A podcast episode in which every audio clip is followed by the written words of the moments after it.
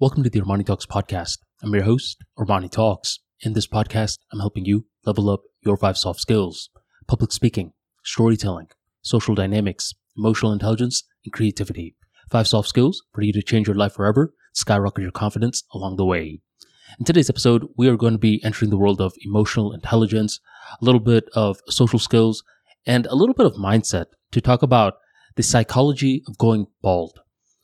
I've seen folks that have gotten hair plug surgery talking about, uh, can you believe women and getting plastic surgery? I mean, how vain are they, right? But these guys got hair plug surgery. And in many ways, I would say they're somewhat similar. Now, granted, I don't know much about either. I don't think that hair plug surgery is as dangerous as plastic surgery. But the point still remains due to certain self esteem issues in regards to how we look, a person decided to change the way that they look, the way that God had intended it. I understand what it's like to go bald because there have been phases in my life where I would get bald spots every now and then. I had mild alopecia.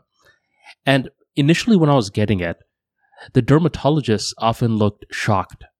They didn't know what the hell was going on. They're like, um, let me make sure that I'm the person that's in charge of handling something like this. Let me make sure that you don't have to go to a more serious doctor. They didn't know what was going on with my bald spots roughly around 2011. So I had this thought that I was going to go bald. And when I thought that, I was terrified because when I was getting these bald spots, a lot of folks were making fun of me especially whenever uh, I would wear a cap, different folks would try to knock that cap off uh, to see my bald spots. And then they would announce, yo, Armani is one day going to go bald. Getting this insight from my external world terrified me. I'm going to go bald? No. I mean, there were nights that I couldn't sleep because I was so terrified of going bald. Now, here's the weird part.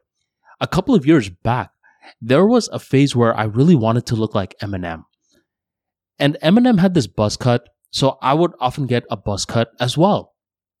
There were times I would go to my barber and be like, cut it as short as you possibly can. Okay? So I was going to the barber, pretty much saying, give me as close to bald as you possibly can. So in the past, I didn't mind almost going bald. But when I was actually going bald, I was terrified. Why? It's one thing if we have a choice in the matter.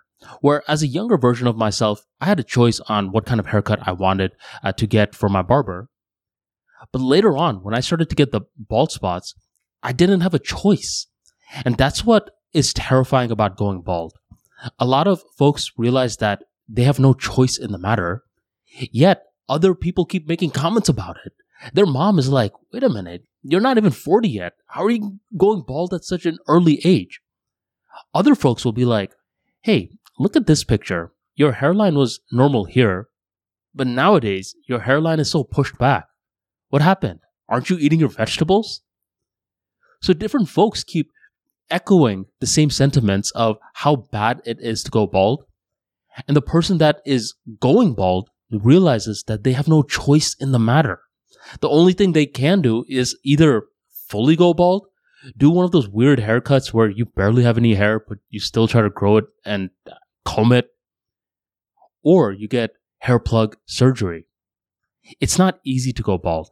And if you're someone that has a full head of hair and you're like, well, I don't see what the big deal is, you just won't understand. It's sort of like, let's say you have a full head of hair and let's say you're a regular height, and then one day you're just shrinking.